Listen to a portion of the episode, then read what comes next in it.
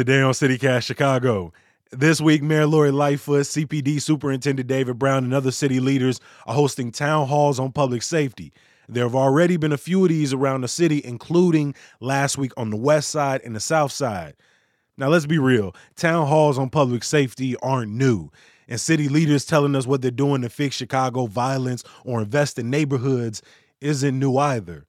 So with these town halls giving residents the answers they're looking for when it comes to addressing violence and inequity across the city? CityCast's Simone Alisea has been covering the town halls and answers that question. It's Monday, March twenty-eighth. I'm Jacoby Cochran, and this is CityCast Chicago.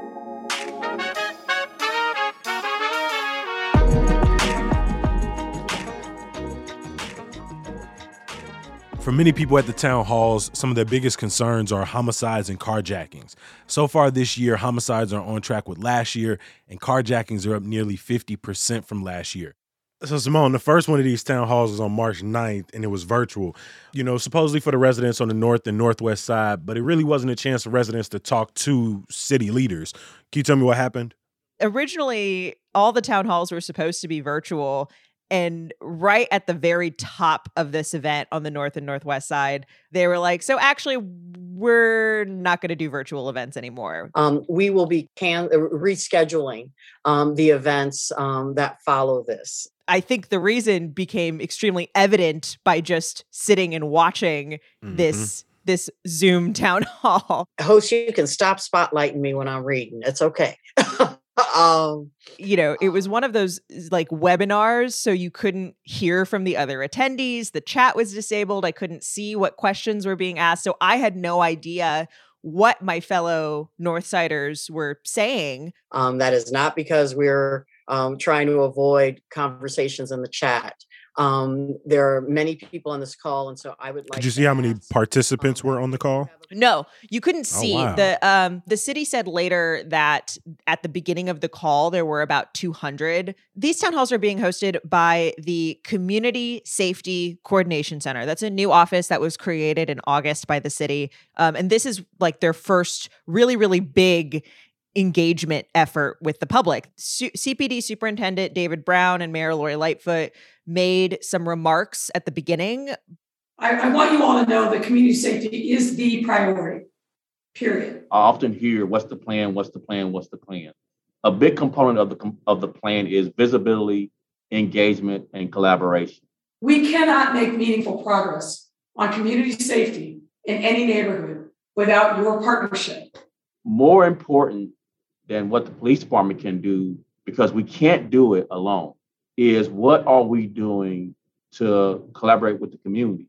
But, you know, they didn't answer questions throughout the remaining two hours. And the only other folks who were there to answer questions were other C P D officials and the head of this this new office of the of the coordination center. I want to thank the participants in this group for helping us figure out all the things that we can do better on our next engagements, because this has been super helpful um, to make sure that our future engagements have all the, the resources on it to answer all the questions that come up. So city leaders decided to reschedule these so they could be in person, they could bring in more people. The first in-person town hall was the Garfield Park Fieldhouse.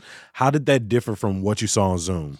So for the record, I wasn't able to go to this in person. I, I watched a recording of it. And and I will say the format of the event still left something to be desired. Most of all, in the sense that questions were moderated. You didn't get that town hall experience of like a person goes up to a microphone and looks the mayor right in the eye when they're asking their question. You know what I mean? So we're running out of time, but I've got three questions that I think we need to cover. So the first is in the area of mental health. Um, what are the districts on the west side participating in the alternative response to police? Um, what type of resources are going into mental health? Um, and uh, sort of moving question is like, what are the proper steps to to help someone who is struggling with a mental health crisis? So. You want to you want to start and take those? But you know, I, I didn't heard town halls before, and you got yeah, people sure. in the community who really invested in these efforts. You can hear their emotion. You can hear, you know, th- their personal experience, and you know that that's one of the important aspects of town hall. So you can really feel what the community is going through. The person who read it didn't necessarily sound like, you know, somebody from the the, the neighborhood. They kind of sound like a, a, a moderator. That's exactly it. You have these questions that are written down and then translated through someone. And these are several questions that have been consolidated. Those are three really big questions that are mm-hmm. being asked. And those have three very different answers. So I know you weren't able to go to the West Side event in person, but what were your big takeaways? Did it feel that much different than the Zoom call you were on? Well, I mean, the fact that you had other people there Um, mm-hmm. besides C P D. That made a huge difference, I think. And this event, more so than than what I heard on the North and Northwest side, really felt like an election stump for Mayor Lightfoot. And let me just tell you, um, my folks joke that I spend so much time on the West Side that I might as well take up residence. And so maybe I'll do that at some point. But I feel very, very strongly, and if you've heard me speak before, you know that I've said this. I feel very strongly that as the West Side goes, so does Chicago.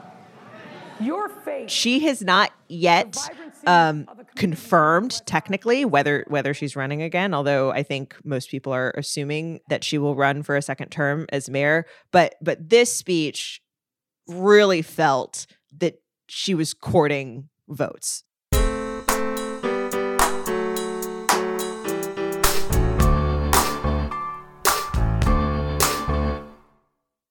Was there a different like timbre from the mayor or from the officials that were there compared to the like North and Northwest side? You know, she can she can give that vibrancy speech, but when people talk about the West Side, they're constantly talking about violence uh, and, and neighborhood crime. Was there a different way that she spoke, or or that, you know, officials spoke about the West Side than they may have spoke about the North or the Northwest side? One quote that really kind of kind of struck me, Mayor Lightfoot said in her remarks that every single year, Austinites spend two hundred million dollars on amenities in Oak Park. In Oak Park. We know, we've talked about this on the show before, right? There there aren't even grocery stores in many West Side neighborhoods, let alone other things, you know, other retailers, coffee shops, whatever else you might spend money on. As a result of that, in the Q and A session with the panel, what you kind of ended up getting was, okay, here's a list of all of the programs that we already have. Here's a list of the investments that we're already making in mental health, in youth programming, and which can be useful, right? Especially if you're someone who maybe doesn't know what the city is offering. But in terms of the like material question of like, is it making communities safer? I don't think the officials on that stage really had to confront that question. You were actually able to go to the South Side Town Hall at Chicago State University in Roseland. Did it make a difference to be in the room?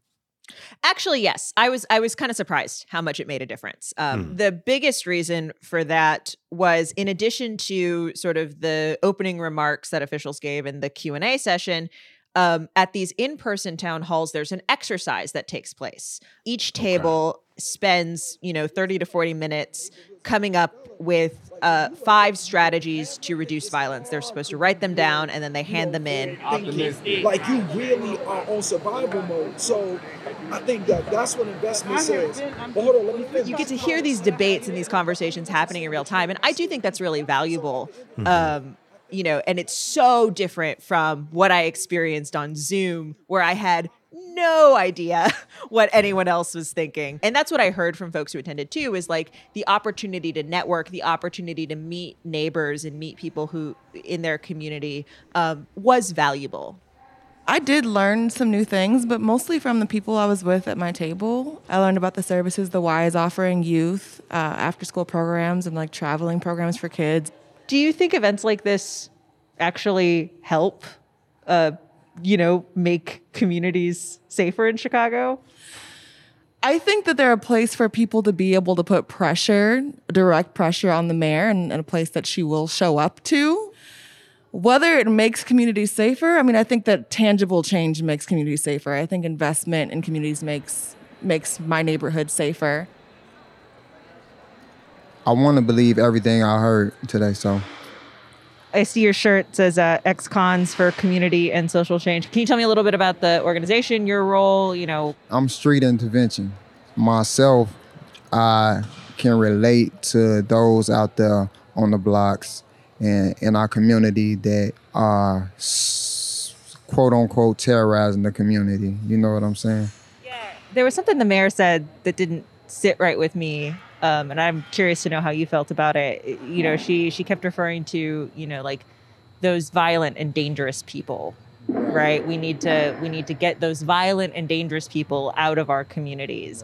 That, that shows the disconnect between the city elects and a community, because those violent and dangerous people are the ones who's, who have been hurt in the communities, who have been neglected by the city elects, by the ones who are in control of our city?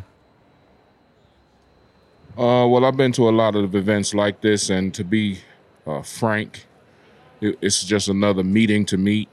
You know, I've heard all of the potential solutions and uh, the concerns, and for years, you know, we've had all of these plans that we're going to implement to address them, and here we are, you know, years later.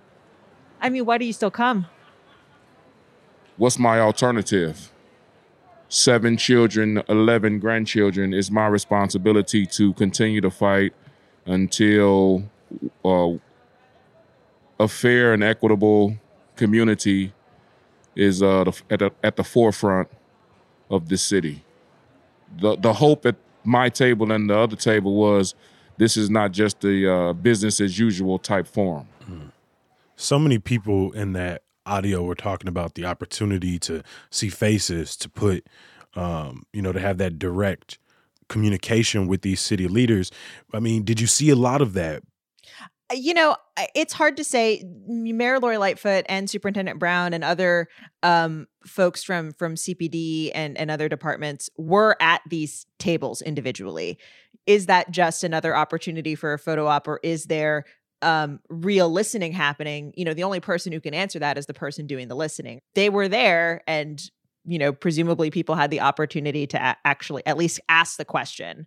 It's worth something. How much it's worth, I, I don't know. Uh, one question when we talk about public safety, violence in the city, you know, a lot of organizers want an expansion of what that term means. It seems that when we're talking about public safety, we often focus on, you know, homicides, carjackings, but people want to also talk about how environmentally friendly or accessible a neighborhood is. Um, was there a sense that the mayor's office wanted to talk about other things than just homicides and carjackings? That's the whole thing they wanted to talk about, was they wanted mm-hmm. to talk about the things that are not policing to sort of get us to a more safe, to safer communities, right? I will say sort of on the west and south sides, I think that came through a lot more. There was just overall a lot more focus on youth, on mental health, on jobs, uh, general, just sort of like general investment. I heard the the phrase block party or block club like at every single table I walked by on the south side.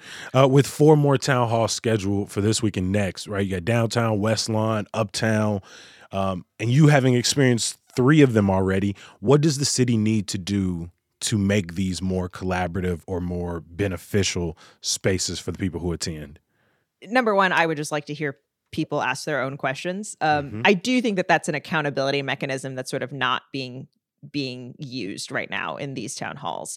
It's not so much the question of like, what's happening here, but the question of how is the city going to use the information that they've gathered here? And is that going to end up in new programming, new investments, things that are different from what the city is doing now. One thing that Tamara Mahal, uh, head of the, the coordination center, told me was they're collecting all these written questions. They're collecting these, these strategies that were written at the tables. She says they're, the city's going to put this into some kind of report, some kind of public thing that we can read that'll be available by mid-April. And she says that it could lead, you know, that it, it could lead to seeing new programs even as soon as the summer. You know, it, th- these are kind of part of the Chicago way, like bringing city leadership together in some way to let residents tell them or ask them, you know, uh, questions. Uh, is it going down exactly like that? No. But the hope is with what they're gathering at those table discussions, those five concerns that each of those tables are creating, we can get a report that they make accessible and public. And, and we can hold officials to that. Simone, I appreciate you joining us uh, to talk about these uh, town halls, and we're going to be following the remaining ones. We had four more tour happening this Saturday downtown at Harold Washington Public Library uh, to focus on the youth and then to also focus on the loop.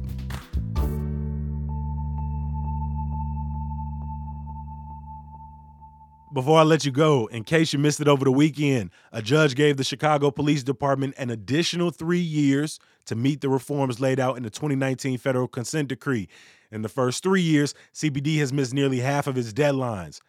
The state Supreme Court upheld a ruling that says politicians like Alder Ed Burke and former House Speaker Michael Madigan can continue using campaign dollars on criminal defense spending.